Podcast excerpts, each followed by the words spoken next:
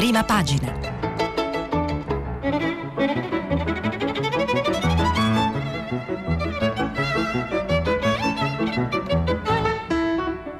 Questa settimana i giornali sono letti e commentati da Luca Mastrantonio, giornalista del Corriere della Sera. Per intervenire telefonate al numero verde 800 050 333. Sms WhatsApp anche vocali al numero 335 5634 296. Bentrovate, bentrovati a prima pagina. Eh, vi ricordo che stiamo pubblicando i vostri messaggi sul sito di Radio 3. Andiamo a eh, vedere le prime pagine di oggi 6 agosto, eh, Corriere della Sera, l'apertura su treni e autobus, regole rigide. Eh, il parere degli esperti al governo, eh, la distanza di un metro anche sui trasporti locali. Eh, poi per quanto riguarda la, um, la, il decreto di agosto di cui si stanno iniziando a vedere alcuni elementi, c'è il bonus ai ristoranti, ma soprattutto sul lavoro, sciopero, se tornano i licenziamenti e la minaccia dei sindacati che vedremo eh, in prima su Repubblica un'intervista a Landini, eh, ancora sul Corriere abbiamo eh, in prima pagina il commento di Dario Di Vicolo, editoriale, le strade per aiutare la ripresa, al di là di questi bonus un po' a pioggia eh, che sono al momento all'orizzonte, eh, poi di spalla c'è eh, vari contributi per l'addio, il saluto a Sergio Zavoli, abbiamo un testo di Walter Veltroni, Zavoli la voce che raccontò l'Italia di tutti, Aldo Grasso, Rigore e Verità dal giro alle BR e Milena Gabanelli che spiega copiarlo era impossibile. Di fogliettone sul Corriere segnalo ehm, dalla Sicilia la notizia il figlio di Badalamenti tradito dal casolare, il servizio di Felice Cavallaro la troppa arroganza lo ha tradito, il figlio del boss Gaetano Badalamenti rivoleva un casolare confiscato alla famiglia, è tornato al comune di Cinisi, eh, viveva in Brasile sotto falso nome ma era tornato per, eh, riprendere possesso anche simbolico di questa casa, ma il sindaco eh, insomma, si è opposto, i carabinieri sono intervenuti ed è stato arrestato. La Repubblica, dicevo, apre con un'intervista a Landini, segretario della CGL, no ai licenziamenti o si rischia lo scontro sociale. Eh, chiede Landini la proroga del blocco al 31 dicembre e si, appunto, dice i sindacati siamo pronti allo sciopero generale. Il governo è diviso eh, sul tema, poi c'è l'ipotesi di un compromesso a fine novembre e le imprese sostengono l'economia però così pietrificata. Nel catenaccio si dà notizia del tema della legge elettorale, che ieri era stata l'apertura di Repubblica. Di Maio dice al PD sì alla legge elettorale, non abbiamo bisogno di forza Italia. Il, il, il ricordo, tra i ricordi di, di Sergio Zavoli, che ci ha lasciato a 96 anni, la voce che cambiò l'informazione eh, nei servizi di Ceccarelli, Fiori e Folli. Eh, la foto di Repubblica, come d'altronde anche del Corriere, era dedicata, dedicata a Beirut, eh, la capitale sfregiata, eh, dove la guerra è un destino, eh, di Gabriele Romagnoli, il testo. Tra i commenti segnalo Michele Ainis nell'editoriale, l'analisi politica italiana, il rinvio, l'elisir del Premier e un'analisi sulla overdose di eh, deroghe appunto di eh, Conte. Eh, poi c'è un reportage sul nuovo fronte migrazione di Brunella Giovari e Alessandra Ziniti sulla trincea dei Balcani, qui arrivano più migranti che dal mare.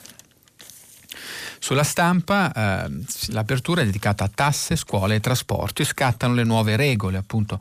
Si approfondisce il DL di agosto, meno imposte sul commercio, poi si dà eh, risalto da Azzolini al ministro dell'istruzione che assume 40.000 prof, sui licenziamenti anche la stampa dà ovviamente notizia delle divisioni nel governo e nei sindacati pronti allo sciopero eh, Carlo Freccero e eh, Comazzi, Panarari e Marco Zatterini firmano il ricordo eh, di Zavoli. E ehm, la, c'è un commento di taglio centrale, Chiara Saraceno, riguardo la legge contro l'omotransfobia che sta emergendo inevitabilmente come tema, riguarda la politica, il linguaggio. Eh, chi ha paura dei diversi è il commento di Chiara Saraceno. La foto è dedicata invece alla movida violenta eh, nel servizio di Gianluigi Nuzzi, le notti scatenate dei giovani a Ponza, fra alcol, risse e ricoveri in ospedale. Il messaggero eh, apre invece con un virgolettato collettivo eh, del comitato tecnico eh, scientifico che eh, dà delle indicazioni al governo le regioni senza regole sono un rischio, le amministrazioni devono rispettare le norme. Distanziamento esteso anche per i trasporti locali. Stadi e discoteche divieto confermato.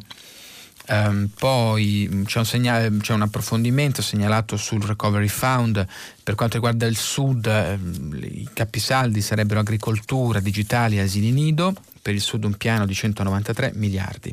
La foto centrale è dedicata invece alla trattativa per la Roma, Pallotta Fredkin, Roma a un passo dalla cessione. I due americani firmeranno in giornata il preliminare.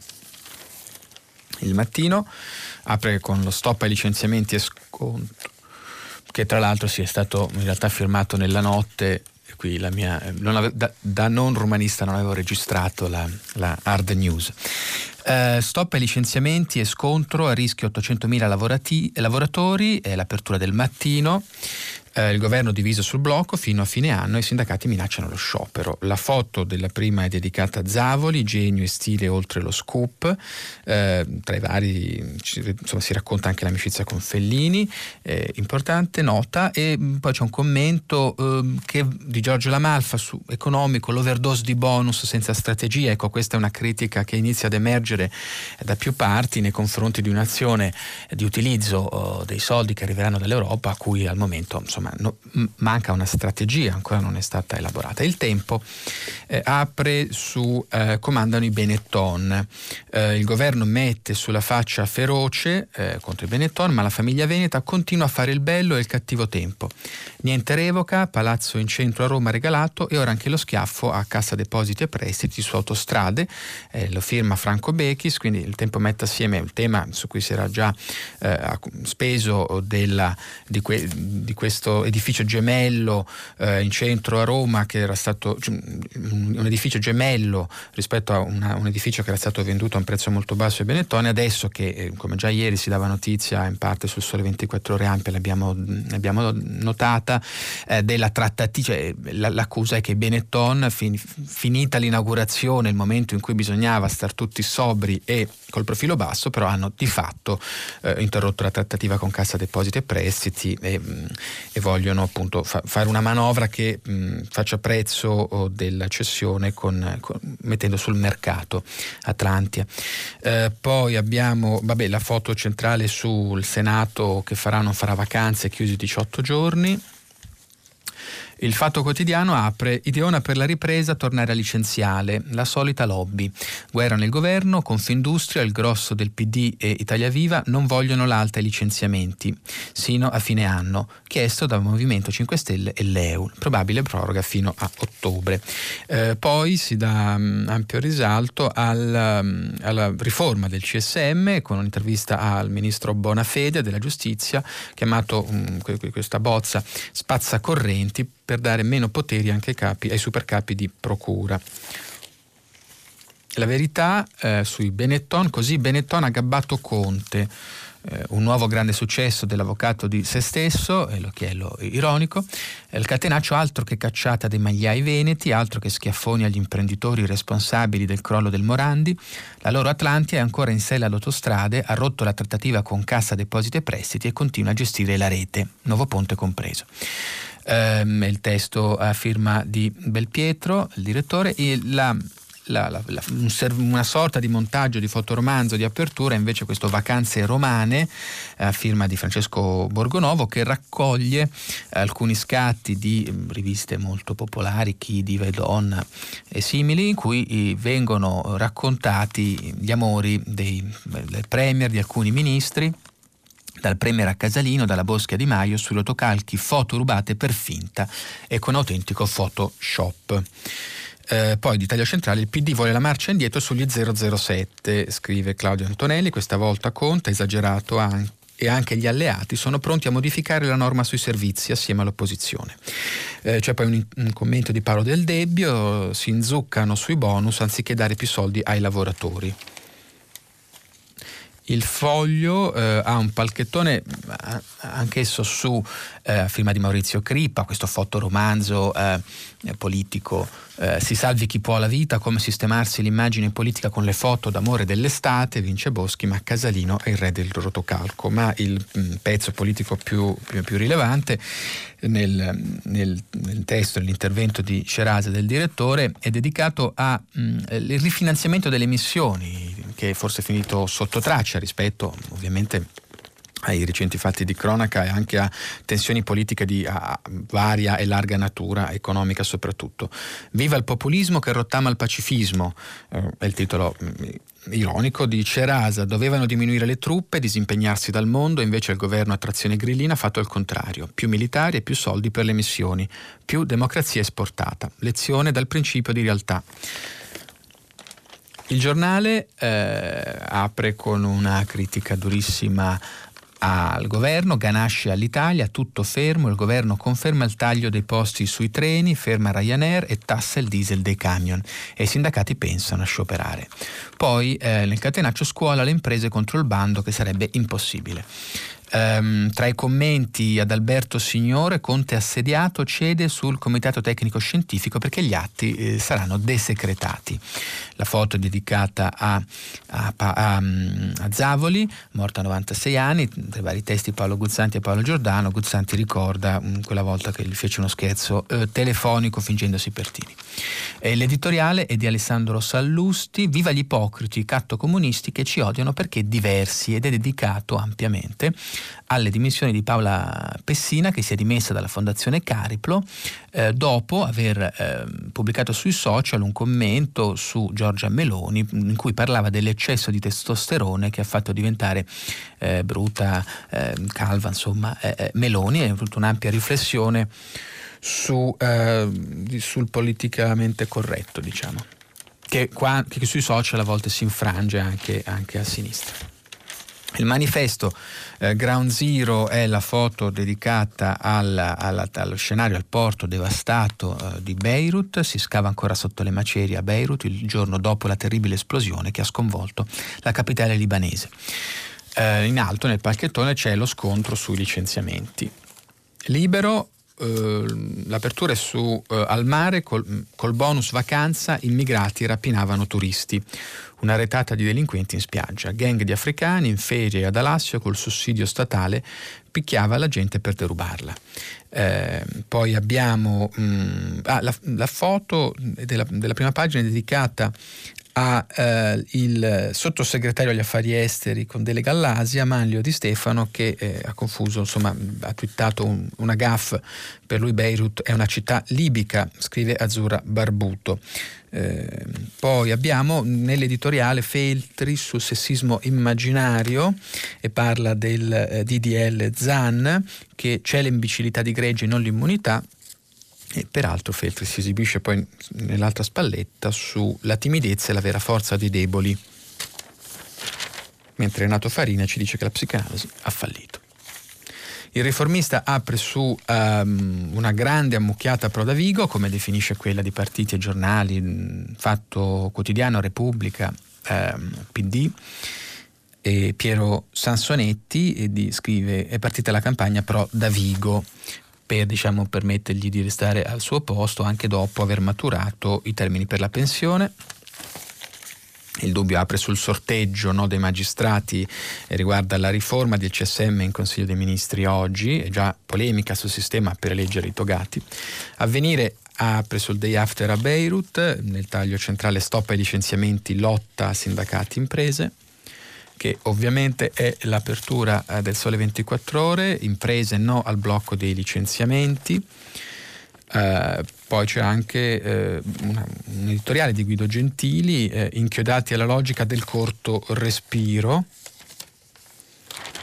Andiamo, Italia Oggi bonus 1000 euro in automatico, i professionisti ordinistici non dovranno inviare nuove domande perché gli importi andranno a coloro che hanno già avuto l'accredito di marzo-aprile.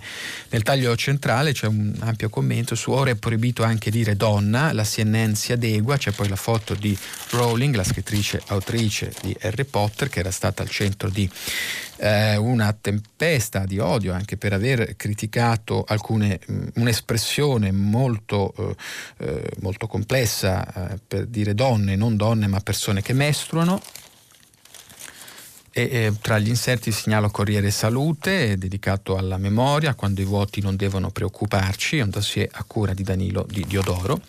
E su Famiglia Cristiana abbiamo eh, Rita dalla Chiesa che parla di Piacenza, dello scandalo dell'arma, una ferita che l'arma non merita. Andiamo a leggere alcuni eh, degli articoli segnalati nella lettura delle prime pagine. Ehm, il Corriere della Sera, Lorenzo Salvia fa il punto sui bonus ai ristoranti e lo stop a cartelle licenziamenti. Quindi abbiamo voucher consumi che vengono allargati anche ai contanti, si dovrebbe allargare anche ai contanti e non solo ai pagamenti tracciabili, il bonus ristoranti.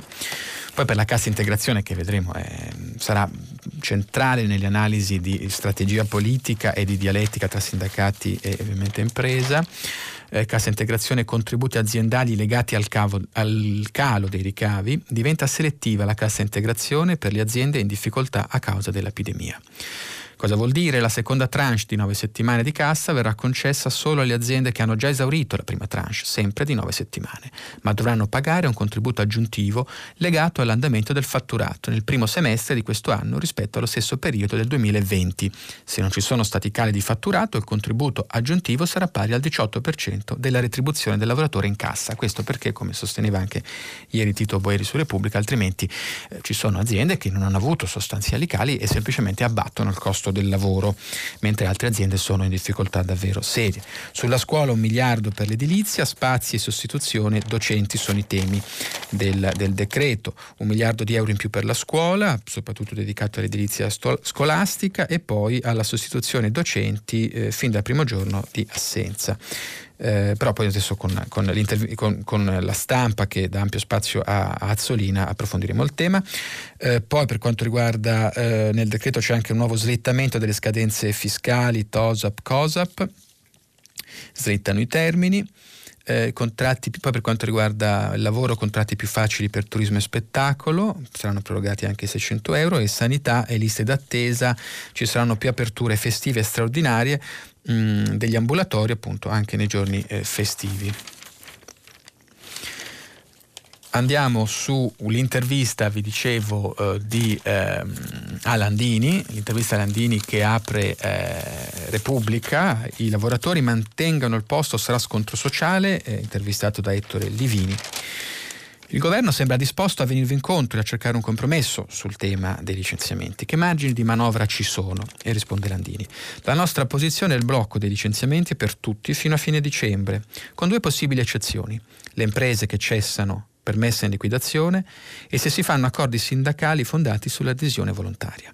Altrimenti c'è la mobilitazione. Non ci convincono nemmeno gli incentivi ad aziende che non usano più la cassa integrazione. Sono soldi pubblici usati male. Se non fai cassa vuol dire che hai lavoro. Confindustria dice che il blocco dei licenziamenti è costato il posto a 500.000 precari. Risposta. La pandemia ha svelato le diseguaglianze create in vent'anni di precarietà e di finanziarizzazione dell'economia. Non possiamo sottovalutare il rischio di fratture sociali. Le migliaia di persone che hanno perso il posto sono un motivo in più per chiudere questa ferita, anche perché purtroppo non siamo fuori dall'emergenza. Noi non chiediamo solo di bloccare licenziamenti, vogliamo discutere subito un nuovo modello di sviluppo con ammortizzatori sociali universali per eliminare la precarietà. È possibile lavorare con la Confindustria di Bonoli? chiede eh, Livini. Comincia a firmare contratti nazionali, non facendolo si assume la responsabilità di aprire uno scontro sociale di cui noi non sentiamo il bisogno. Abbiamo chiesto al governo di defiscalizzare gli aumenti salariali dei contratti nazionali e Confindustria potrebbe chiederlo con noi e lo stesso potrebbe fare spingendo per una legislazione che dia validità generale ai contratti nazionali. Quale modello di sviluppo proponete con la CGL? Un nuovo modello deve mettere al centro il lavoro a partire dagli investimenti su sanità pubblica, istruzione con obbligo scolastico portato a 18 anni e deve prevedere asili nido dove non ci sono e ovviamente formazione permanente per i lavoratori. C'è da gestire la transizione ambientale e produttiva con addio a carbone e fonti fossili, gestire la manutenzione del territorio e trasformare cultura, turismo e storia dell'Italia in elementi di crescita. Vanno fatti ripartire investimenti fisici su infrastrutture, mezzogiorno, e ferrovie, che comunque sono infrastrutture, ma dobbiamo anche dotarci di una rete digitale che non abbiamo. E serve un ruolo pubblico che indirizzi investimenti e indichi le priorità a partire dalla mobilità sostenibile. Nostalgia dello Stato padrone? Mm, no, lo Stato non deve sostituire le imprese, ma deve dare indirizzo su settori e attività strategiche. Noi abbiamo realtà pubbliche come Eni, Enel e Leonardo. La nostra proposta è istituire un'agenzia per lo sviluppo, coinvolgendo magari Cassa Depositi e Prestiti, che faccia da, res- da regista al sistema. Lavoratrici e lavoratori devono poter partecipare a queste st- scelte strategiche. E questa è l'intervista a, uh, a Landini. Eh, brevemente eh, pizzichiamo qualche ehm, citazione da Aria Confindustria nel, nel servizio di Giorgio Pogliotti su Sole 24 Ore eh, beh, insomma, che, che, regista che critici sono anche su, su diciamo, il, il, Ministero dell'Economia, una parte di Partito Democratico, Italia Viva e Confindustria sul, sullo slittamento ulteriore del blocco dei licenziamenti. Se l'esecutivo intende ancora protrarre il divieto dei licenziamenti, il costo per lo Stato sarà pesante. Le imprese ribadiscono la propria posizione. Il perdurare del divieto deve essere accompagnato dalla simmetrica concessione della cassa integrazione per tutti e senza oneri aggiuntivi. Secondo una nuova bozza del DL, infatti il blocco dei licenziamenti è prorogato fino al 31 dicembre, ma a partire dal 15 ottobre sono esclusi i datori di lavoro che non utilizzano ammortizzatori sociali per l'emergenza Covid. È inutile evocare uno sciopero eh, generale, dice Confindustria, specie in questo momento di gravissime difficoltà economiche e sociali in cui sarebbe necessario progettare insieme la ripresa. E poi sui contratti, eh, già, contratti nazionali che citava Landini, dice Confindustria, richiamandosi all'accordo del 2018, oggi più che mai valgono quegli impegni comuni che consideriamo fondamentali per sottoscrivere contratti che mettono al centro la competitività e la retribuzione di merito, insieme al diritto alla sicurezza, alla formazione e al welfare integrativo aziendale. Eh, ecco, per quanto riguarda la necessità di uno sguardo più ampio, eh, vado a leggere Dario Di Vico che su, sul Corriere scrive il suo editoriale. All'appello manca solo qualcuno che proponga di istituire il Ministero dei bonus, scrive con ironia. A quel punto il processo di molecolarizzazione della politica sarebbe compiuto. Zero progetti, tanti coriandoli. È utile allora in questo sforzo distinguere tre piani. L'andamento della produzione, l'evoluzione della domanda e la riorganizzazione dell'offerta. Cominciamo dalla produzione. Il ritmo dell'attività nelle fabbriche, per quello che si sa, è ripreso in maniera sostenuta. E appunto poi cita, cita dei dati, eccoli, eh, e le motivazioni anche di, questa, eh, diciamo, comunque, so, questo ritmo comunque sostenuto per molte aziende. La partecipazione delle imprese italiane nelle grandi catene internazionali del valore non si è affatto interrotta e di conseguenza l'integrazione non ha, bis- non ha subito dietrofront. 2. La motivazione imprenditoriale è rimasta alta. 3. L'apparato tecnico e delle conoscenze manifatturiere si è riconfermato ai suoi livelli standard. Tutto ciò vale per la fascia medio-alta delle imprese, meno si sa delle piccole e medie, imprese indipendenti non inserite in catene di fornitura. Si può però pensare che sia in atto una polarizzazione. Chi sta incordata compiti e orizzonti più lineari chi vaga per acchiappare ordini è invece destinato a soffrire. Se questa tendenza trovasse conferma, aumenterebbe la responsabilità delle grandi aziende capofiliera, pubbliche e private, che dovranno essere capaci di programmare la discontinuità, un ossimero certo, per l'intera catena in cambio di una cessione di sovranità da parte dei fornitori. Il secondo dei piani da tenere a mente, in questa analisi di Divico, è quello dell'evoluzione della domanda. Di fronte alle incertezze della crisi pandemica, la tendenza e questo vale sia per le categorie più protette che per quelle più a rischio eh, disoccupazione, è risparmiare piuttosto che a consumare. Per cercare di invertire questa tendenza, in attesa del vaccino, un programma sanitario che trasmette ai consumatori consapevolezza e forza tranquilla è di grande utilità. E soprattutto poi c'è, cita eh, di Vico, l'ex ministro Giovanni Tria, che dice, beh, c'è bo- anche la politica dei bonus, c'è bonus e bonus. Esistono quelli che vengono sbandierati per meri motivi di consenso e quelli che incidono davvero, che spostano PIL. Nel gergo, quelli che spostano PIL vengono chiamati attivatori perché mettono in moto non solo un settore, ma ne stimolano altri. L'ecobonus edilizio, forse eccessivamente generoso nella dimensione del 110%, per le, calater- per le caratteristiche che lo legano al risparmio energetico e al risanamento antisismico, certo lo è e promette di attivare diversi comparti. Ha un buon valore aggiunto. Per le caratteristiche che l'automotive conserva come industria delle industrie, anche gli incentivi alla rottamazione non aiutano solo la meccanica in senso stretto, ma interessano l'arredo degli interni, la gomma, la plastica e in misura sempre crescente l'elettronica di consumo. Più controversi sono invece i bonus pagliativo indirizzati a finanziare consumi mordi e fuggi. In quel caso forse la strada migliore è sostenere direttamente gli operatori perché tengano aperto e assicurino continuità sul territorio. Chiudiamo con il terzo punto, la riorganizzazione dell'offerta. Scrive Di Vico, ricordo come la crisi pandemica renda contendibile quello che era un nostro grande vanto, rappresentare per valore aggiunto la seconda manifattura d'Europa. Di buono c'è che sta aumentando la consapevolezza di introdurre discontinuità nelle scelte aziendali. Penso alla coraggiosa riflessione iniziata da Giorgio Armani per il settore moda e del lusso, ma anche a novità apparentemente minori come quella di Granarolo che ha creato un portale di e-commerce allargato anche a piccoli produttori e marchi locali.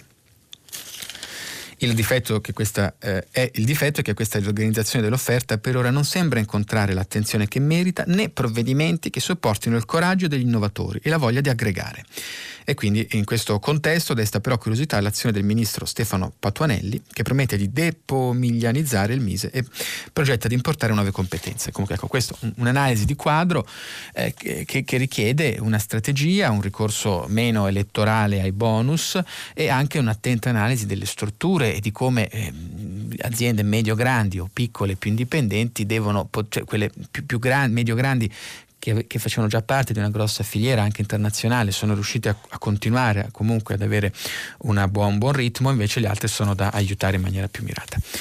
Eh, dicevamo la, la, scuola, qualche numero su, ehm, sulla scuola, la ministra Lucia Azzolina, sulla stampa ne dà conto Flavia Amabile, a scuola altri 50.000 assunti, andiamo nello specifico, ha firmato l'ordinanza che stabilisce i criteri di riparto delle risorse per l'organico aggiuntivo previsti dal decreto di rilancio. I 977 milioni di euro già a bilancio saranno assegnati per il 50% sulla base del numero degli alunni presenti sul territorio e per il 50% secondo le richieste avanzate dagli uffici scolastici regionali. Poi, alle 50.000 assunzioni straordinarie si aggiungono le 80.000 programmate dal Ministero, che entreranno in ruolo grazie ai prossimi concorsi. Ed è previsto un ulteriore incremento di personale attraverso l'uso di 1,3 miliardi che deriveranno dallo scostamento di bilancio. Potremo finalmente cominciare a superare quelle norme nate in epoca di tagli feroci alla scuola che hanno portato al sovraffollamento delle classi, commenta la Ministra. Con il decreto rilancio abbiamo infatti previsto la possibilità di derogare al numero di alunni per classe per ridurlo progressivamente progressivamente. Un cammino che dovremo poi proseguire anche oltre l'emergenza. Poi il commissario, eh, eh, invece per quanto riguarda le forniture, anche mm, i banchi su cui ci sono state critiche e ironie, eh, il commissario straordinario Domenico Arcuri informa che sono state presentate 14 offerte per la gara europea della fornitura dei banchi monoposto in vista della riapertura del 14 settembre e dopo la valutazione delle varie offerte la sottoscrizione dei contratti avverrà entro il 12 agosto. Per l'avvio in sicurezza a settembre gli istituti hanno chiesto 2,4 milioni di banchi. Eh, cambiamo argomento, andiamo sulla giustizia con l'intervista rilasciata al fatto ad Antonella Mascali eh, del ministro eh, Bonafede. Eh, oggi in CDE, in Consiglio dei Ministri, la manovra che vieta i gruppi organizzati, qui richiamata spazza correnti. Alfonso Bonafede, eh, che ha le elezioni di togati con maggioritario a doppio turno, sorteggio se mancano candidati, niente laici governativi, ci saranno le quote rosa, obblighi e divieti dentro il CSM per evitare famiger- le famigerate nomine a pacchetto dei correntocrati. Andiamo mm, ai punti principali più che sul sistema eh, di elezione, l'argino le correnti.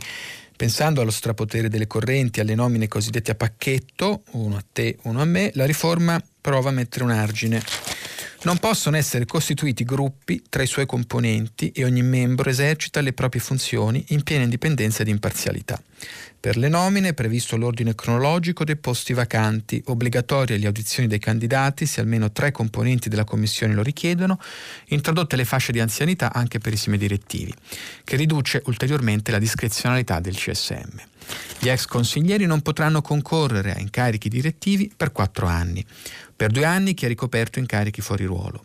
I membri delle commissioni saranno estratti ogni anno per sorteggio e cosa molto importante, chi sta in disciplinare non potrà far parte delle commissioni che si occupano di trasferimento per incompatibilità ambientale e funzionale, di nomine e di valutazione di professionalità. Si cerca un po' di dilazionare anche nel tempo quelli che altrimenti potrebbero essere, diciamo, eh, scambi di equilibri. No ai superprocuratori Eh, poi cambio, eh, cambio, di funzioni, ecco, nessuna separazione delle carriere, che è un tema eh, che negli anni è stato spesso invocato, ma il passaggio da giudice a pubblico ministero e viceversa si può fare solo due volte e non più quattro. Toga al chiodo, altro punto, i magistrati che entrano, beh, i magistrati che entrano in politica non potranno più indossare la toga se eletti come parlamentari, parlamentari europei e consiglieri regionali almeno per sei mesi.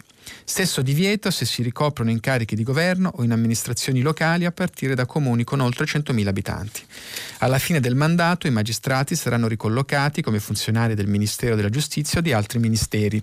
Il magistrato che non viene eletto non potrà lavorare nella sua circoscrizione elettorale e per tre anni non potrà fare né il GIP né il PM o ricoprire incarichi direttivi. I magistrati possono candidarsi se sono in aspettativa almeno da due mesi, ma non nella circoscrizione dove si trova l'ufficio in cui hanno operato negli ultimi due anni. Ora è sei mesi. Beh, che tutto ciò fosse, insomma, è, è possi- fosse possibile, sarà possibile finché comunque non si interviene, è piuttosto curioso.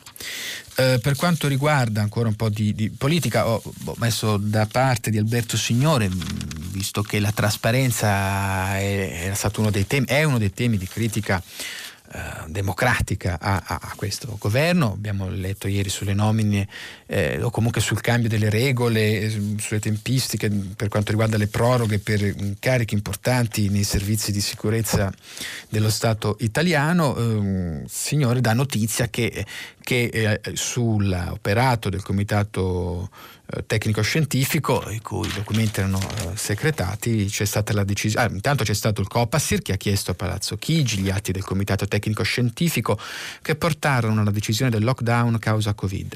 Richiesta che alcuni membri del Comitato di controllo sui servizi motivano arrivando a usare l'espressione emergenza trasparenza da parte del Copasir appunto, un'accusa molto grave per il governo. D'altra parte, proprio qualche giorno fa l'esecutivo ha messo mano alla procedura per la nomina dei vertici dei servizi di intelligence senza darne alcuna comunicazione al Parlamento.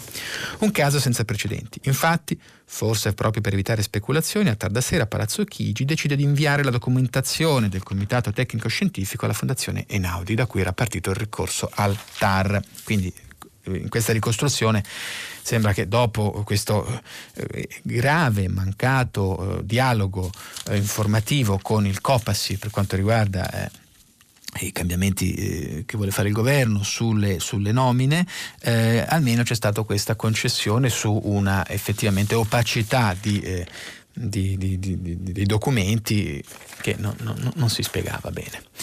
Eh, Sergio Zavoli vi ho citato molti, nelle prime pagine molti, molti ricordi, mm, vi leggo quello di Aldo Grasso sul Corriere della Sera che ricorda Sergio Zavoli ha incarnato la parte migliore della RAI, è stato tutto quello che ci si augurerebbe eh, debba essere un uomo RAI, giornalista di celebri inchieste che hanno fatto la storia della radio e della tv, inventore del mitico processo alla tappa, direttore del GR1, condirettore del TG1, presidente di Viale Mazzini, dal 1980 al 1986 ha infatti gestito l'azienda in una fase difficile segnata dalla fine del monopolio e dalla nascita dell'emittenza privata.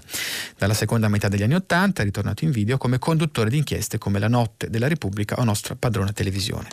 Poi ha già incominciato a lavorare nel 1947 al giornale radio diretto da Antonio Piccone Stella, distinguendosi presto per il taglio dei suoi documentari, detti appunto all'italiana, da Scartamento ridotto a Notturno a Cnosso, che si aggiudicò il premio Italia nel 1954. Un secondo premio Italia gli fu assegnato nel 1957 per Clausura, celebre inchiesta sulle suore che fece il giro del mondo, tradotta in sei lingue. Passato il video, all'inizio degli anni 60 ha raggiunto la maturità professionale firmando servizi speciali per le rubriche giornalistiche TV7, AZ, Controcampo, Incontri, poi della seconda metà degli anni Ottanta, ma insomma i titoli delle trasmissioni di Sergio Zavoli sono bibliografie in questo caso, Viaggio intorno all'uomo, La notte della Repubblica, Nostra padrona televisione, Credere o non credere, Viaggio nella giustizia, C'era una volta la Prima Repubblica, Viaggio intorno alla parola. Andiamo, uh, ecco no, però vi, mi ero messo da parte a leggere un po' più ampiamente questa notizia che viene da Cinesi, Palermo, sempre sul Corriere, di Felice Cavallaro. Se non avesse tirato fuori tutta la sua arroganza, deciso a rimpossessarsi di un casolare strappato alla sua famiglia dall'agenzia dei beni confiscati alla mafia, il figlio di Don Tano Badalamenti forse si sarebbe fatto le sue vacanze siciliane a casa della madre, tornando disturbato poi in Brasile, dove si fa chiamare Carlos Massetti. Nome di copertura di Leonardo Badalamenti, 60 anni, latitante per la magistratura brasiliana dal 2017, con un ordine di arresto per traffico di stupefacenti e falsità ideologica. È un epilogo inatteso per Badalamenti Junior, che non aveva nemmeno 20 anni quando il padre fece uccidere Peppino Impastato, stanco di essere sbeffeggiato attraverso Radio Out. Un omicidio con la messa in scena poi di un fallito attentato terroristico, con coperture eccellenti smontate dal giudice Rocco Chinnici. Poi la guerra di mafia e la fuga boss, del boss con i figli Leonardo e Vito in Brasile e Spagna, anche loro fagli scappati costretti all'esilio da Torino. Negli anni l'intero patrimonio del padrino di Cinnisi è finito sotto sequestro, compreso la dimora al centro del paese, quella dei Cento Passi, il film con Luigi Locascio, interpre- interprete di Impastato. Ma una recente sentenza della Corte di Assise, non passata in giudicato, ha effettivamente restituito alla famiglia quel casolare noto come Casa Napoli, appena fuori Cinisi. E Leonardo Junior ne ha rivendicato la proprietà, contrastato dal sindaco Giampaolo Palazzolo, un avvocato deciso a non mollare, come si è capito due settimane fa, quando un vigile lo ha allertato. Baldalamenti sta cambiando le serrature. E Palazzolo corre, avvertendo i carabinieri. E qui c'è un, una citazione di Palazzolo. Lo trovo dentro il casolare che l'agenzia ci consegnò come un rudere di nessun valore e dove noi abbiamo speso 400.000 euro per farne il luogo di memoria anche con la famiglia impastato. Gli intimo di uscire, lui alza la voce minaccioso, arrogante, spalleggiato da un ragazzo, il figlio, che ha lo stesso nome del nonno, Gaetano. Eh, insomma, questa è una storia a cui bisogna dare il giusto rilievo per, perché a volte le istituzioni eh, reggono, funzionano e, e, non vanno in vacanza. Le, le, le persone impegnate, come, come, è stato appunto il sindaco Palazzolo, in una lotta, in una lotta alla criminalità che, che, che non va in vacanza, no, neanche lei. Allora, andiamo poi ecco, su eh, DL Zan che inizierà a diventare, perché il tema del linguaggio, come, come sapete benissimo voi ascoltatrici, radioascoltatrici e radioascoltatori di, di Radio 3, il, il linguaggio è, riguarda polit- il nostro pensiero, quindi anche possibilmente le nostre azioni e da eh, un po' eh, di tempo inizia a montare una discussione sul, ehm, sul disegno di legge Zan di cui Chiara Saraceno dà eh, conto delle motivazioni culturali sulla stampa eh, e dice Chiara Saraceno il discorso d'odio è una forma estrema di intolleranza che se non contrastata può contribuire a creare un ambiente favorevole al verificarsi non solo di forme di discriminazione ma di veri e propri crimini di odio, di aggressioni e violenze giustificate in base al disprezzo per una persona a causa di una sua particolare caratteristica giudicata come inferiore alla normale.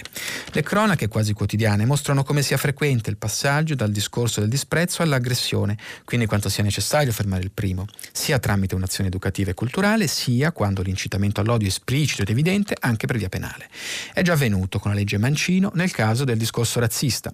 Non si capisce perché non debba avvenire anche per quello omofobico, transfobico e misogino, quando non si limitano ad esprimere un'opinione circa ciò che piace o non piace, ciò che si considera normale e ciò che si considera normale, ma suggeriscono che le persone omosessuali e transessuali che non si identificano con il proprio sesso biologico vanno represse o cancellate perché mettono a rischio la normalità o semplicemente perché, stante quelle loro caratteristiche, sono soggetti talmente disprezzabili e inferiori da poter essere legittimamente preda delle pulsioni aggressive di chiunque si consideri alfiere della normalità. Analogamente vanno fermati coloro che con le loro parole e atti incitano al disprezzo contro le donne in quanto tali. È ciò che intende ottenere la proposta di legge Zan, ora in discussione alla Camera, che si oppone a questa legge denunciandola come liberticida chi si oppone a questa legge denunciandola come liberticida, in quanto reprimerebbe il diritto alla libertà di pensiero e di espressione delle proprie opinioni, deve dire chiaramente se ritiene accettabile in una convivenza civile che persone vengano fatte oggetto di insulti, aggressioni verbali, di sconoscimento della loro dignità come individui, perché hanno un orientamento sessuale diverso da quello della maggioranza, o perché sono donne, o perché rifiutano l'identità sessuale e i modelli di genere connessi, che sarebbe loro eh, assegnata dal corpo con cui sono nate appunto l'identità sessuale. Beh, insomma, voglio dare ampio spazio a questo tema anche perché mi hanno colpito alcuni, eh, diciamo, soprattutto sui giornali di area eh, destra. Eh, però segnalo due cose. Beh, ehm, segnalo con, eh, visto anche che mattina si sta facendo colazione, ci sono dei contesti anche di orario per certi linguaggi, perché Vittorio Feltri su Libero eh, dice, ehm, parlando del perché la destra ce l'ha con il disegno di legge Zan, eh, in effetti gli omosessuali hanno ragione di pretendere di essere chiamati gay, però al di là della definizione rimangono, scrive Feltri, froci e tra di loro si appellano proprio così. E poi va mh, mm, addirittura eh, in casi più anatomici che appunto su cui sorvolo, però ecco mh, mm, che ci sono cioè sulla predilezione per alcune parti nei rapporti sessuali oppure no, appunto proprio nello specifico, trovo più a questo punto invece interessante, vi leggo più per esteso perché Sallusti, invece l'editoriale sul giornale, eh, dedica alle dimissioni di Paola Pessina per quel tweet su Giorgia eh, Meloni. Eh, Paola Pessina ieri si è dimessa dalla Fondazione Cariplo, un posto inconciliabile con il post che la signora aveva scritto sull'eccesso di testosterone che ha fatto diventare brutta Giorgia Meloni. Eh, a me sembrava nel tweet ci fosse la parola calva, però poi andrò a controllare. A commento delle immagini della leader di Fratelli d'Italia che alla Camera urlava contro il Premier Conte. Pessina non è una qualunque, ex sindaco di sinistra di Rho, cintura di Milano, docente di religione, educatrice, divulgatrice di testi biblici, esperta di integrazione sociale. Un curriculum insomma da perfetta sardina, di quelle che stanno dalla parte giusta perché loro non odiano, non hanno rancori, perché siamo tutti fratelli figli di Dio, a prescindere dal Dio, eccetera, eccetera. Tutti meno Giorgia Meloni. Per una volta, forse la prima in vita sua, Paola Pessina, scrive Sallusti, ha detto cosa pensa lei e cosa si pensa davvero da quelle parti, dove l'odio, il rancore e l'invidia sono di casa molto più che nella scalmanata sezione della Lega. Lo dico per esperienza diretta. Nei salotti sociali e politici della sinistra cattocomunista c'è un razzismo radicato contro i neri, un disprezzo contro le donne tutte, se di destra solo un po' di più, i gay sono considerati la stregua dei buffoni di corte che allietavano le serate del principe, i poveri sono una sottospecie da aiutare con serate benefiche, ma a patto che se ne stiano bene a distanza. Dei rivali politici inutile parlarne, l'evidenza dice tutto. Io devo dire sono sempre molto colpito quando da sinistra eh, ci sono ampi editoriali che dicono come dovrebbe essere la destra, ci piacerebbe avere una destra così, perché d'altronde ognuno vorrebbe scegliersi il suo avversario se non vuole fare grande fatica. In questo caso mi colpisce che sia Feltri sia Sallusti dicono, beh, Feltri dice, ma io lo so che tra di loro si chiamano froci omosessuali e, e Sallusti dice che so per esperienza perché frequento evidentemente salotti o gli, gli riferiscono comunque i salotti, i salotti i cattocomunisti o altre, altre volte detti radical chic. Comunque insomma perché è così importante e non solo perché sta emergendo nelle prime pagine, perché perché eh, poi citavo anche da Italia Oggi invece il caso che riguarda la CNN, ma eh, che eh, poi nel caso della Rowling è stato enorme, è stato enorme perché eh, c'è anche un, un, rischio, questo sì, liberticida, come ha segnalato Chomsky, Margaret Atwood, non proprio dei conservatori reazionari, che a volte la cancel culture vada un po' troppo eh, sul pesante. Uh, la rassegna di oggi finisce qui, vi aspetto dopo la pubblicità per il filo diretto con voi ascoltatrici. Luca Mastrantonio, giornalista del Corriere della Sera, ha terminato la lettura dei giornali di oggi. Per intervenire chiamate il numero verde 800 050 333. Sms WhatsApp, anche vocali, al numero 335 5634 296. Si apre adesso il filo diretto di prima pagina per intervenire, porre domande a Luca Mastrantonio, giornalista del Corriere della Sera. Chiamate il numero verde 800 050 333. Sms e WhatsApp, anche vocali, al numero 335 5634 296. La trasmissione si può ascoltare, riascoltare e scaricare in podcast sul sito di Radio 3 e sull'applicazione Rai Play Radio. Vi ricordo che stiamo pubblicando i vostri messaggi sul sito di Radio 3, vado a leggerne alcuni, parto da Enrico Gori. Eh, mi sembra di aver capito che siano state presentate varie offerte per la fornitura dei banchi a seguito della gara espletata dal commissario Arcuri. Se non ricordo male, subito dopo che era stato emanato il bando, uno dei dirigenti dell'Associazione Confindustriale di categoria dei produttori di arredi scolastici aveva dichiarato che il bando era completamente sballato perché le quantità di banchi richieste trascendevano la capacità produttiva anche degli aziende di maggiori dimensioni. Mi piacerebbe un suo commento. Sì, ehm, eh, Enrico, non, Gori, non ricordo se fosse un rappresentante in particolare di Confindustria, sicuramente eh, da parte delle opposizioni c'era questa... Eh, non era una critica evidentemente, forse era anche un po' un pregiudizio perché effettivamente fu subito eh, trasformata in barzelletta eh, que, questa ipotesi del bando, eh, però di quello che dice ritrovo traccia tra le righe di come eh, il Sole 24 ore dà eh, notizia comunque in prima pagina di taglio centrale basso, scuola 14 offerte dall'Italia e dall'estero per i nuovi banchi. Scrive Eugenio Bruno che la, la gara insomma, è andata bandita dal commissario è andata bene il 20 luglio, eh, no, ecco non è andata deserta come molti temevano, questo quindi eh, c'è traccia dei timori, ecco il problema è che bisognerebbe eh, a volte stare attenti e non trasformare i timori in diciamo critiche aggressive, qui la, l'elemento anche importante è che hanno partecipato a questo a questo bando anche, anche imprese, imprese eh, straniere. Insomma, quindi comunque eh, questo bisogna dare atto che con dei ritardi forse strategici di visione, però in questo caso insomma, il bando non è, non è stato il bando non, sui banchi, scusate, non è stato eh, diciamo una conferma dei ritardi, è andato, è andato, bene e questo bisogna darne atto. Ecco, questo è giusto. Stiamo vivendo in questo diciamo, momento difficile una confusione tra quelle che possono essere critiche costruttive e quelle che invece sono effettivamente a volte eh, così delle, de, de, de, quasi delle barzellette, ecco, insomma, ci si lascia schiacciare dall'immagine di, della ministra Azzolina con il banco e le ruote e, e, poi si pensa che tutto quello che quindi lei, o che riguarda la scuola, eh, ruota attorno a, a, alla ministra o comunque al ministero, a quello che viene approntato in questo caso dal commissario Arcuri, poi sia un po' una barzelletta, un gioco. E non è così perché è un tema importantissimo. Un'altra, un'altra domanda domanda invece sul modello, in questo periodo, scrive Paola d'Alessandria, in questo periodo di pandemia siamo stati portati a parlare di modello cinese, cioè a portare modello, a modello un paese totalitario che sopprime le libertà individuali, che confina in campi le minoranze, che pratica anche la tortura. Insomma, mi sembra un paradosso per l'Occidente democratico questo parlare di un modello di un tal paese. Vorrei che ci fermassimo tutti a pensare cosa ne dice. Beh, non sono un esperto di uh, modelli, uh, ecco, già stavo dicendo democratici, no? Ecco, cosa c'è realmente di democrazia? Democrazia, quanta democrazia, c'è sicuramente più capitalismo di Stato che democrazia. Io eh, anche sulla scorta di questo confronto con voi sul tema di Genova, del ponte di Genova, il, parlare di modello a volte è un po' come purtroppo si parla dei moduli calcistici, solo che quelli non fanno danni se si sbagliano, insomma, poi si giocano, è comunque uno sport. Ecco, a volte c'è una discussione un po' da bar sport, i social sono a volte un grandissimo bar sport, il modello cinese, il modello Genova, il modello questo, il modello quell'altro. Sicuramente non lo prenderei a modello, abbiamo avuto una baraonda di condanne e invece poi anche di apparenti trionfi di come in Cina veniva gestita l'emergenza quando c'è un tema di trasparenza peraltro dei dati. Noi possiamo avere problemi nel capire come elabor- i dati, insomma, come raccoglierli. Ecco, in Cina c'è anche un problema di invece opacità di questi dati che non, che non, sono stati forniti in tempi anche corretti, quindi direi decisamente no, il modello cinese come espressione e anche forse nella fattispecie. Pronto?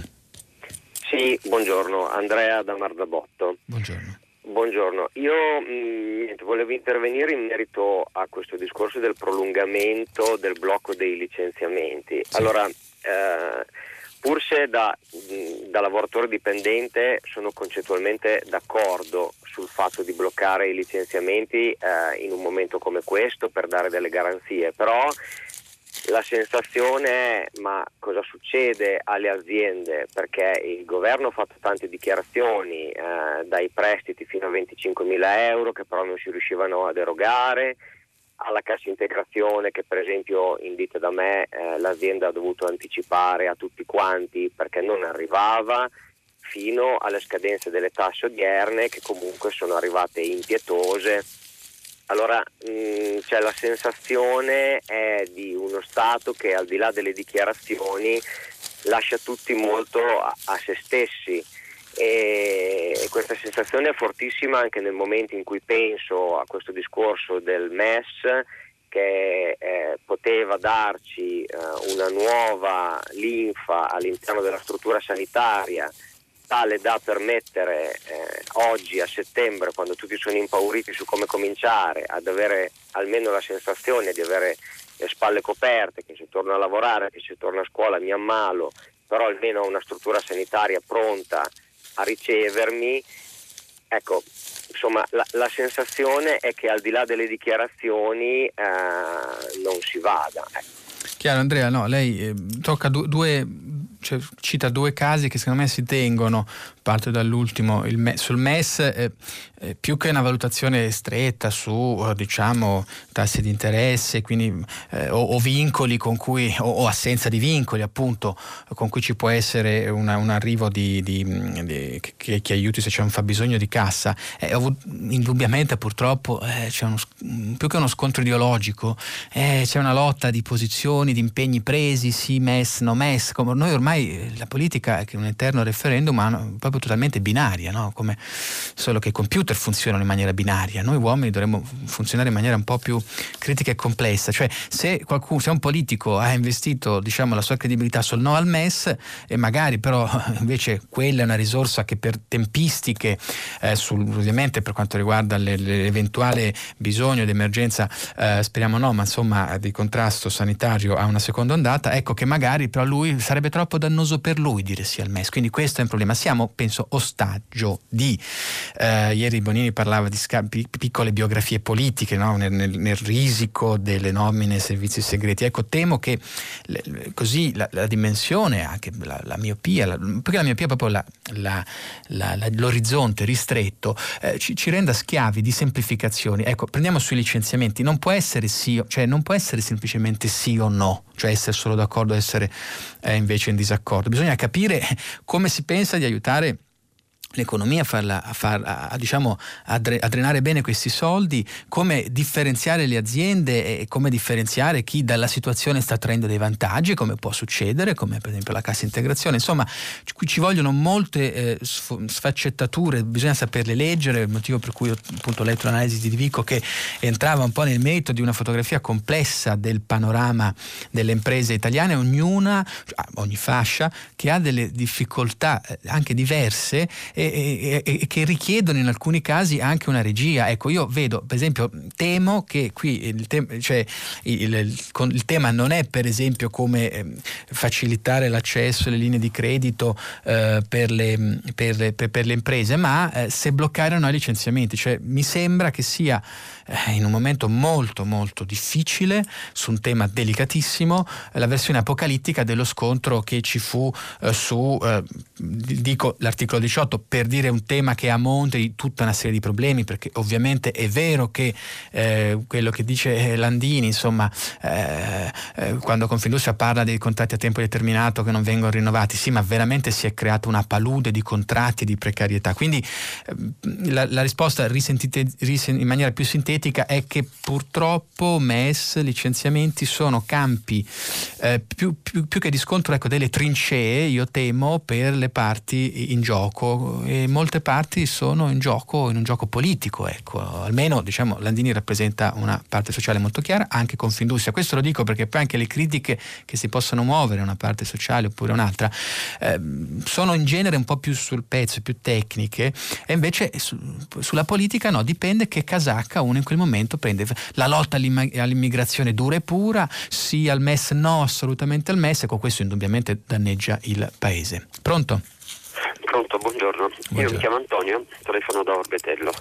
E quello che sta dicendo lei è effettivamente vero. L'irrazionalità degli uomini politici che indossano una casacca come Guelfi e Ghibellini è sempre la, la stessa storia di irrazionalità della politica stessa.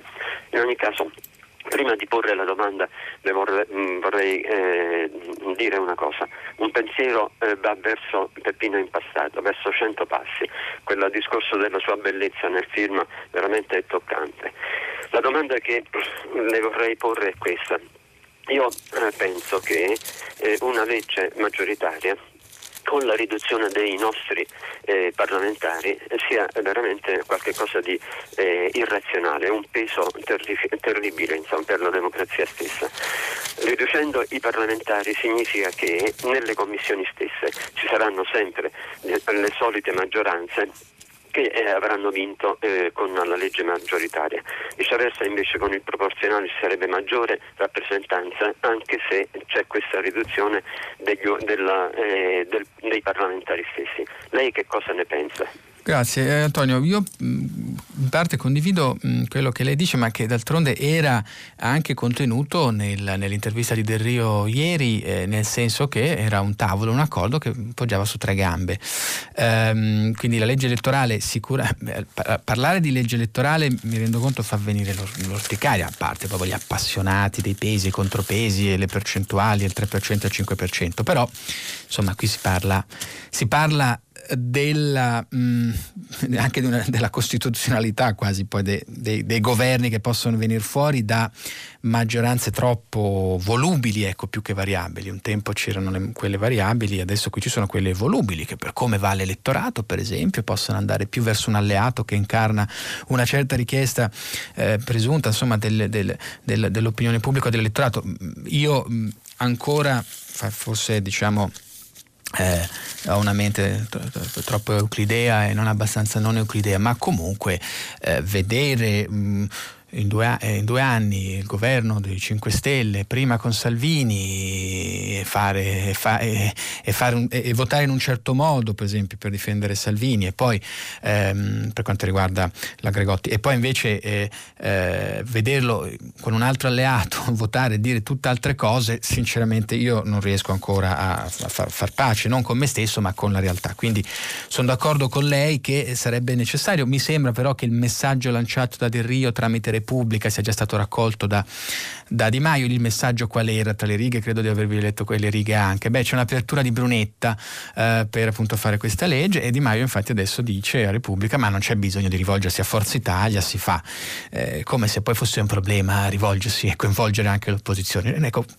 la, la, cultura antipolitica poi rende sempre tossica la politica, cioè è d'accordo anche Forza Italia, benissimo, la farete meglio in tempi rapidi e, e quindi insomma sa, sarebbe meglio. Pronto?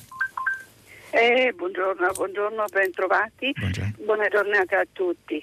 Dunque io sono Mirella e sono una docente, una docente formatrice. Il problema di cui volevo parlare è la massa di eh, domande concorsuali giunte per l'insegnamento e soprattutto giunte dalla Sicilia, sì. dalla Sicilia e dalle regioni meridionali come se, come se la, la, l'insegnamento fosse una uh, carta assorbente della disoccupazione intellettuale, soprattutto meridionale. Improvvisamente ci sono, sono 500.000 domande, di casi 500.000, non una, sì. e, e improvvisamente tutti i professori che a 50 anni o oltre si sono folgorati sulla via di Damasco si sono scoperti un'improvvisa vocazione all'insegnamento, solo che l'insegnamento è una professione di aiuto come quella del medico, come quella del sacerdote, quindi ha un contenuto etico al 90%. Mirella, noi, io condivido. Lei da dove chiama? Curiosità. Eh, io chiamo dalla Grecia.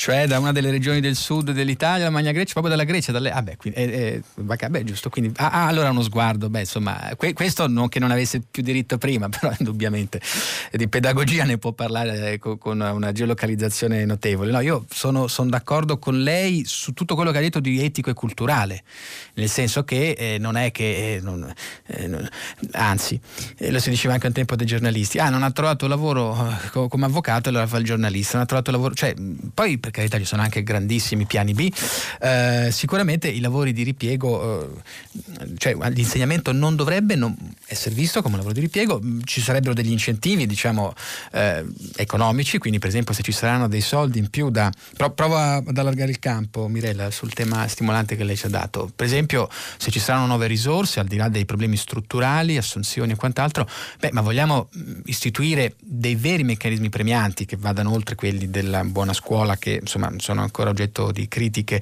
non hanno liberato il concetto che poi se qualcuno è più bravo perché ha, ha la vocazione, ha la passione o perché è anche più bravo, ha più tempo, magari non ha una famiglia oppure riesce a organizzarsi meglio, quindi riesce a dare di più nella scuola pubblica, vogliamo trovare un modo vero per premiarlo, perché allora lì sì che si vede la differenza tra chi lo fa per passione e vocazione, come diceva, come diceva la prof Mirella, e chi invece lo fa di ripiego, in cui l'importante è che siano garantiti degli standard. Ecco, io, eh, perché sennò poi il tema è come al solito, prendiamo in blocco positivo e negativo. Tra tutte quelle richieste, credo appunto tantissime, c'era sul messaggero, mm, c'erano dei numeri a riguardo, anche sul mattino, non possiamo dire che tutti quelli che dal sud vogliono, fanno questa richiesta, eh, lo vedono come un ripiego. No, non, non, lo pensiamo, quindi cerchiamo di non dirlo. Eh, di contro, come possiamo migliorare il nostro anche l'articolazione del corpo docenti? Beh, insomma, il legislatore deve trovare un modo, in questo caso, ripeto, premiante per chi riesce anche a rispondere alle sfide di un di un futuro che è diventato presente, perché l'utilizzo delle tecnologie digitali, che sono sempre questi in genere temi, questi aggettivi, il digitale, il e il biologico, insomma sono questi aggettivi usati un po' così per parlare in astratto, ormai è qualcosa di molto concreto, l'abbiamo visto, oggi è fondamentale, parte il tema della formazione, ma eh, c'è la possibilità che chi ha più voglia, più competenze anche per esempio nell'uso di certe tecnologie eh, debba, eh, possa fare di più. E indubbiamente chi fa di più va premiato. Questa è ormai una, la cultura del merito, anche se poi la meritocrazia mi spaventa sempre una parola molto complessa, ma eh, innescare dei, dei, dei meccanismi di premio per chi lavora per vocazione, per passione più e, me, e o meglio degli altri, bisogna, bisogna trovarlo. Eh, poi banchi a scuola, che è un tema ovviamente eh, che, che, sta a cuore a tanti di noi. Roberto da Verona dice: Segnalo che il bando, dopo le varie critiche, è stato modificato da 3 milioni di banchi fino a 3 milioni da cioè diciamo da parentesi virgolette 3 milioni di banchi a virgolette fino a 3 milioni di banchi, appunto eh, quella che era una cifra che doveva essere eh, piena è diventato un tetto. È bastata una parolina magica e quindi è possibile che si arrivi a 3 milioni di pezzi sommando le 14 offerte pervenute. Sì, però se diciamo insomma, l'importanza è dare una risposta. Le, eh, mi ho ricordato il dato per l'avvio in sicurezza a settembre, gli istituti hanno chiesto 2,4 milioni di banchi. Insomma, l'importante è, è, è ottenerli, eh, quindi se c'è anche un po' di pragmatismo credo che sia eh, benvenuto. Pronto? Pronto? Buongiorno. Buongiorno. Sono Katia, telefono dal Gargano. In merito all'articolo di Chiara Saraceno sulla sì. legge ZAN, eh, tenta, eh, tenterei di spiegare perché molte donne, io tra queste, eh, sono contrarie a, a questa legge, sì. eh, pur con il massimo rispetto nei confronti No, certo, però è, ci aiuti a capirlo, perché è un Allora, cerco, di, cerco di, spiegarlo. Intanto sembra una questione di linguaggio. Noi siamo contrarie alla dicitura identità di genere. Eh, il linguaggio veicola concetti e comportamenti, quindi è qualcosa di importante. Eh, in Inghilterra questa l'identità di genere significa che una persona, un uomo, eh, se si sente donna, semplicemente se ha percezione di donna, eh, può eh, essere catalogato come tale, eh, dichiararsi come tale, mentre eh, eh, la scrittrice Jackie Rowling che ha detto di sé di essere donna è stata aggredita eh, perché, perché, aveva rifiutato la, la, dicitura persona che mestrua. Allora il, il rispetto nei confronti degli omosessuali, transessuali non deve essere a danno delle donne nate tali eh, e, e, e, quindi vorremmo che nella legge invece che identità di genere eh, fosse scritto differenza sessuale l'identità sessuale, perché questa fa riferimento al sesso biologico certo. eh, che, eh, ecco, e non diciamo psicologico. No, è, stata, è stata molto chiara. Mm, eh, eh, sono temi eh, diciamo molto spinosi. Lei, come giustamente ha detto, non è solo una questione di linguaggio, ma noi sappiamo bene che il linguaggio è appunto il modo in cui noi, eh, la, il nostro cervello agisce, e poiché poi è da lì che partono le azioni, è da lì che può partire purtroppo un'azione. Io proverei sperando di rompere meno uova possibili, a, eh, a distinguere però due aspetti. Cioè, eh, lei ha fatto menzione alla legge eh, dove, mh, mm, dove eh, eh, diciamo, il, lo spirito è quello di ampliare ciò che viene fatto contro le discriminazioni razziste e diciamo mh, mm, anche atti linguistici che possano incitare ad azioni, Ecco, eh, la legge vuole eh, allargare a, non solo da, diciamo, tra l'altro non, non vede com'è complicato, c'è il razzismo ma attenzione, possiamo dire o non dire razza? È molto complicato. Io qui già cerco di non rompere un uovo. Quindi, diciamo una discriminazione a sfondo razzista. Eh, ecco, la legge vorrebbe allargarlo anche per, eh, quindi contro, per contrastare eh, atti linguistici ehm, contra- eh, diciamo, discriminatori nei confronti di eh, gay, eh, trans e, e altre. Ecco, lei dice identità di genere non ci piace, che è la linea di molte, molte, donne, anche di molte femministe, e qui entriamo in un ambito più culturale, perché quello che diceva Saraceno, che era molto importante, secondo me, il primo punto era eh, come si combatte? Beh, si combatte eh, prima in maniera educativa, culturale, poi però serve anche il penale. Ecco, io sinceramente devo dire, si fa molto poco sul piano educativo-culturale, lo si fa anche poco nei media, per quanto mi riguarda, eh, nell'ultima fase della sua, eh, chiamiamola carriera o vita, insomma, Sgarbi, beh, ogni, quando viene invitato Sgarbi a volte in televisione dandogli carta bianca per far casino, per finire su blog, su YouTube dove si vuole, beh, quello è, non va perseguito, ma è un atto culturale assolutamente disdicevole che credo fa sicuramente molti danni. Quindi lì si fa molto poco e ci si sta concentrando adesso molto sulla legge che ha indubbiamente dei problemi perché è un momento in cui culturalmente noi stiamo eh, a volte facendo delle fughe in avanti, perché il caso che lei citava della scrittrice Rowling, autrice di Harry Potter, non diciamo uh, uh, una scrittrice di, di, di, destra o comunque, insomma, colei che ha inventato delle figure che sono molto centrali nell'immaginario dei ragazzi, poi sono cresciuti i bambini, insomma, i ragazzi, e lei si è trovata a criticare l'espressione donne col, col mestro ed è stata investita, investita, di critiche ma anche da parte di, diciamo, di rappresentanti di comunità che poi praticano quella che è la eh, cancel culture o comunque cultura della cancellazione, cioè del boicottaggio, del dire no, eh, scemo new, vergognati eh, eh e quindi noi dobbiamo boicottarti, non dobbiamo più sentirti. Ovviamente è un boicottaggio sottile, sembrerebbe quasi legittimo, no? ma perché l'ascolto è molto importante. È, è, è, molto brutto che ci siano degli eccessi liberticidi, questi sì. Ora, nel disegno di legge che andrebbe poi letto ancora più approfonditamente, eh, bisogna vedere se ci sono degli scivolamenti, delle fughe in avanti, ecco in un certo senso, eh, perché penso che insomma se, del, se eh, delle femministe o comunque delle donne, come è stata la testimonianza prima di Katia, eh, non, non, ci si riconosce nella definizione di identità di genere, o meglio si ritiene questa definizione un po' discriminatoria della libertà di considerarsi di genere femminile, ecco bisogna stare un po' attenti perché, ripeto, intellettuali di sinistra, anarchico, Noam Chomsky diciamo, si definisce abbastanza anche così, Margaret Atwood comunque scrittrice della, del racconto dell'ancella è sicuramente non, cons- non conservatrice, anzi neo-icona poi di un certo femminismo, anche se poi lei è molto, è molto mh, raziocinante, critica e anche un po' anticonformista su certi temi. Andiamo con l'altra telefonata, pronto? Pronto?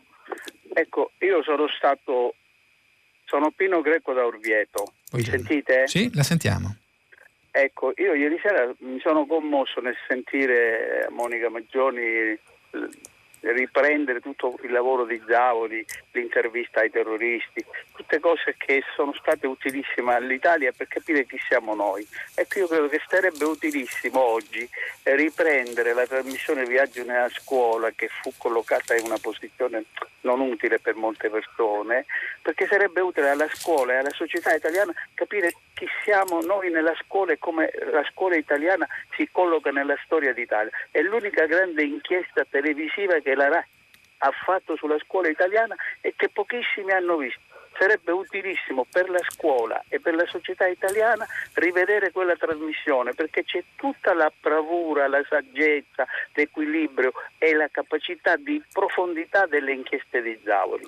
Sarebbe un aiuto alla scuola ritrasmettere quella trasmissione e darla alla scuola, alla società italiana per riflettere su se stessa con competenza, con onestà e con modestia, perché Zavoli ascoltava, parlava col ministro, ma lui si sentiva la sua voce e il ministro doveva rispondere, così tutti gli aspetti così anche gli scugnetti di Napoli e così tutta l'Italia che di scuola si interessa. Ha ragione Pino. Sarebbe un modo utile per la scuola italiana riprendere questa trasmissione. Eh beh, possiamo rigirare il soppello a te che te, effettivamente. E lei, tra l'altro, ne parlava, ma giustamente con commozione, mi sembrava quasi descrivesse anche Comizi d'amore di Pasolini, invece per parlare di un altro grandissimo racconto sull'amore, come, come, già l'amore era complesso, le gelosie, i meccanismi, l'amore, insomma, d'altronde il sentimento che anima ciò che è studio, no? lo studio, quindi effettivamente, effettivamente la scuola mi sembra, mi sembra un'ottima, un'ottima, proposta che infatti giriamo.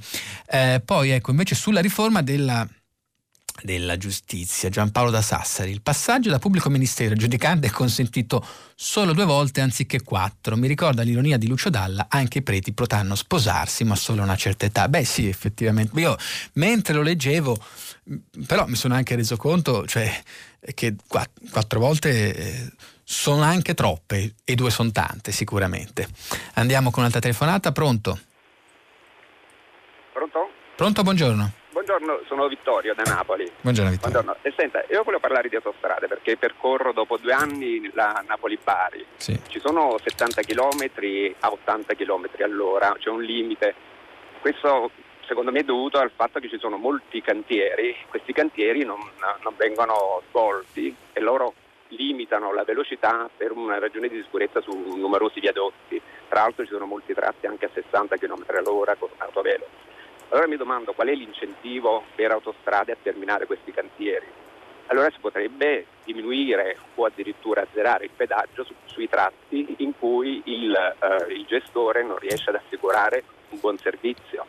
Mi, domanda sempre a Genova, tutta la, la Liguria, cioè perché bisogna far pagare un pedaggio all'utente se il servizio è inferiore anche a una statale? Cioè lei Vittorio dice piuttosto abbassiamo la velocità? Eh?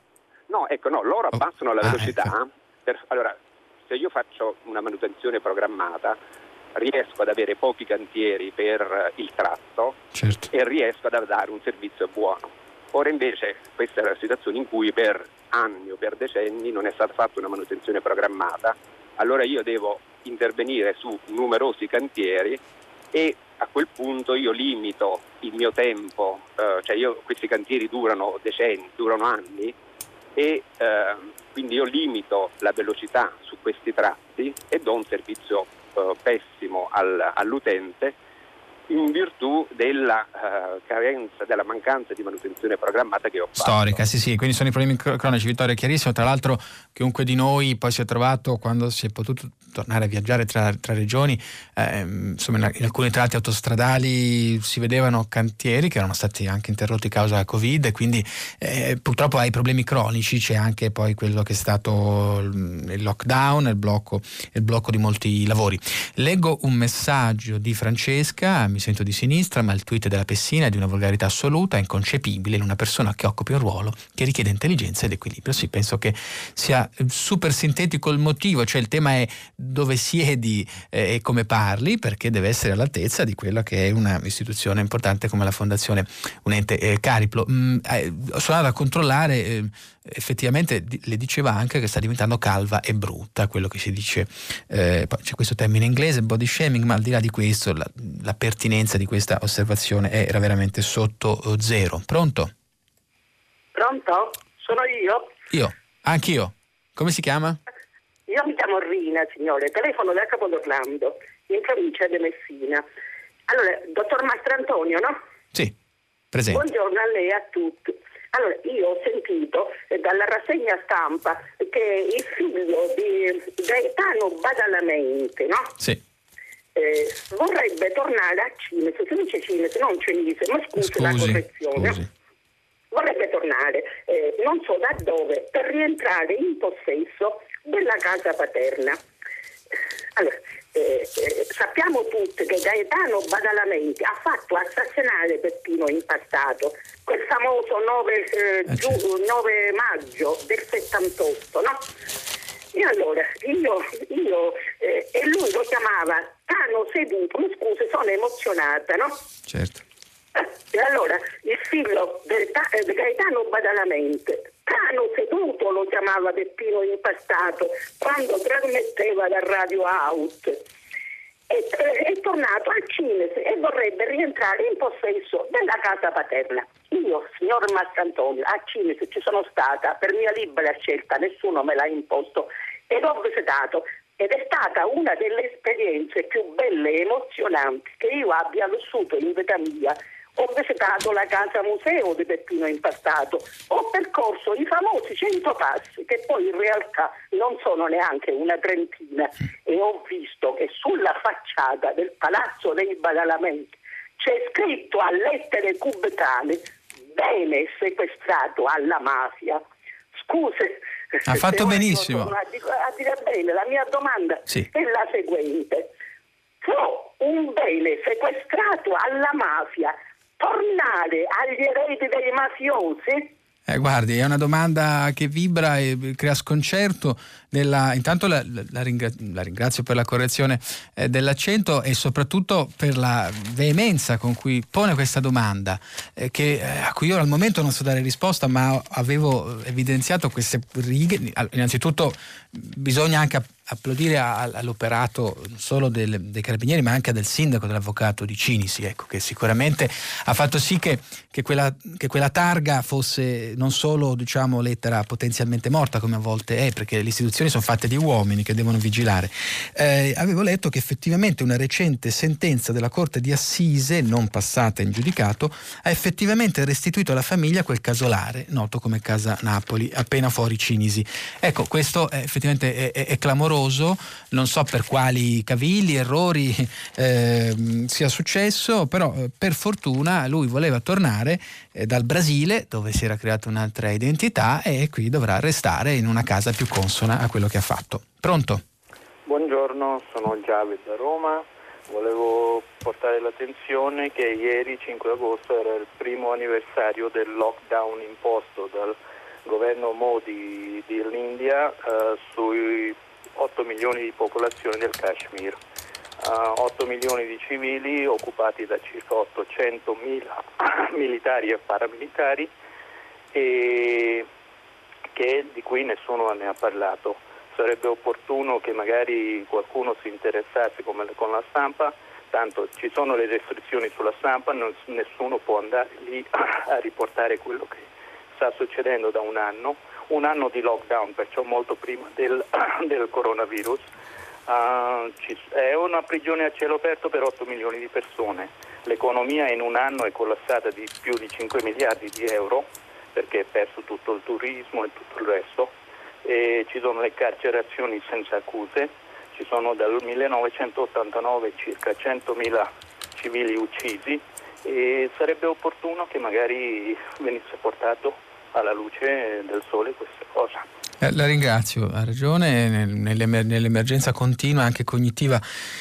Eh, poi ci si dimentica un altro caso che insomma poi è, un po' emerso, ma a proposito della Cina e del modello cinese, insomma la persecuzione è come, veng- come una popolazione di Uigori, la, la, l'etnia turcofona di regione islamica che c'è nel nord-ovest della Cina. Ecco, ovviamente no, non bisogna dimenticare, non bisogna dimenticare, lei ha usato la metafora, appunto il lockdown in questo caso, perché non dovuto al coronavirus, ma diciamo ad, ad, ad, ad altre motivazioni.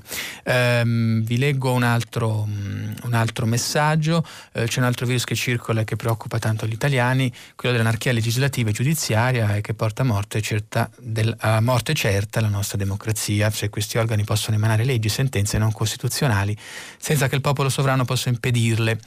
Ecco, ovviamente eh, questo è un, è un, commento un po' esasperato, ma che incarna alcune critiche anche fondate. Oggi c'è un'intervista a Cassese, credo sul, sul messaggero, comunque su questi poteri speciali, su questo prorogare eh, continuamente questo, mm, anche lo stato, comunque lo sta, il rapporto tra lo stato di emergenza e i poteri speciali è stato oggetto ed è e sarà oggetto di critiche e discussioni molto forti. Pronto? Eh, pronto, buongiorno. Buongiorno. Uh, sono Antonio da Napoli. Senta, io volevo intervenire sul eh, referendum uh, riguardo alla deportazione del, del, numero dei parlamentari, sì.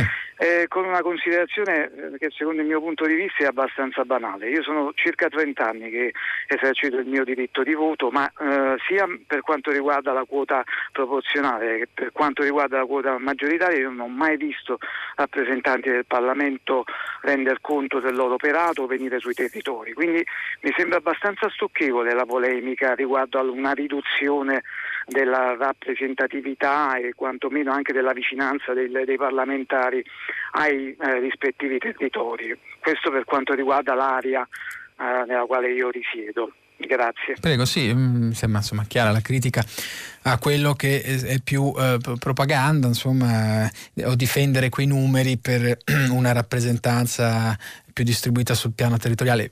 No, noto che eh, una, una, difficoltà di armonia tra eh, il governo centrale, i governi delle regioni e comunque i territori è all'ordine del giorno, adesso nel caso anche dei trasporti in particolare, e quindi forse è un referendum che eh, a latere non è solo semplicemente sui meccanismi, ma sui pesi ecco, politici, quindi è un referendum decisamente eh, politico, non non solo antipolitico, cioè anche se sembra frutto di una mm, richiesta antipolitica di riduzione delle spese, in fondo non dobbiamo dimenticarci da dove arrivano no? certe, certe, richieste, certe promesse anche. Eh, l'articolo di, di, di, di, Cerasa sul foglio, proprio con dei numeri molto chiari, mostrava che eh, campagna elettorale si promette il ritiro dalle missioni, basta, basta, essere, eh, su, basta con meno, meno, soldi ai militari e poi insomma quando si va al governo e bisogna amministrare problemi, gestire e governare, poi si fanno altre cose. Pronto? Eh, pronto, buongiorno, salve. Buongiorno. Mi chiamo Luigi e chiamo dalla provincia di Campobasso.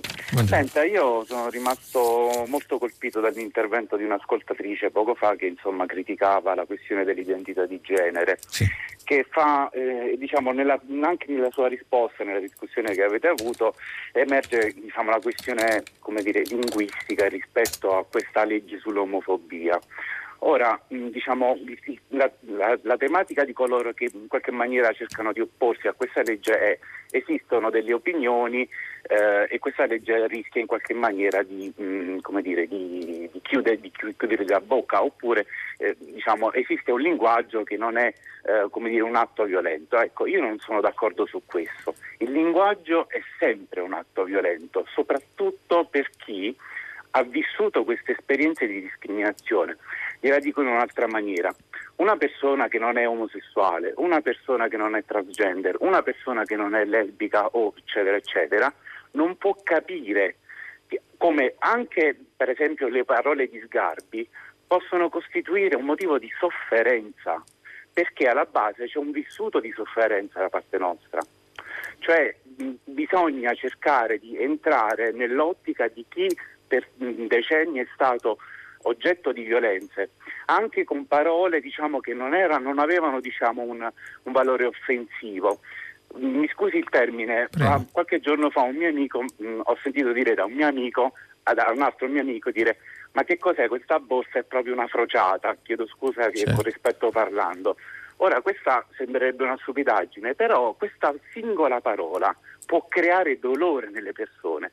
Allora, dovete cercare di capire, voi che non state dall'altra parte, Però anche lui... una singola parola Però... può essere sì, no, una pugnalata. La, okay. la ringrazio, però non, non, uso l'accetta, però insomma la ringrazio per la testimonianza, perché appunto ci ha fatto una testimonianza, eh, con un esempio sensibile, eh, come un aggettivo, eh, per, però ecco già il noi, voi, sembra che siamo divisi, eh, no? che se uno, ecco, pensi, lei solo perché non, non ha sentito che eravamo, la vediamo nello stesso modo, ha pensato che noi fossimo critici. La, la, l'ascoltatrice diceva attenzione a, alla terminologia identità di genere al posto di donne e la legge contro la discriminazione e sulla necessità di non discriminare con atti le persone, atti linguistici che poi possono diventare atti reali, su questo siamo d'accordissimo, non dividiamoci tra noi e voi e facciamo molta educazione e cultura, evitiamo uscite come quella di sgarbi sessiste e simili.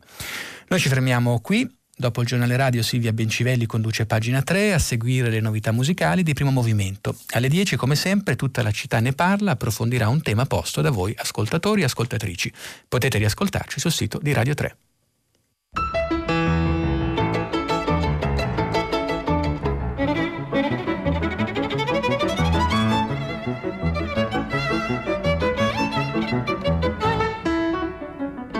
Luca Mastrantonio, giornalista del Corriere della Sera, ha letto e commentato i giornali di oggi.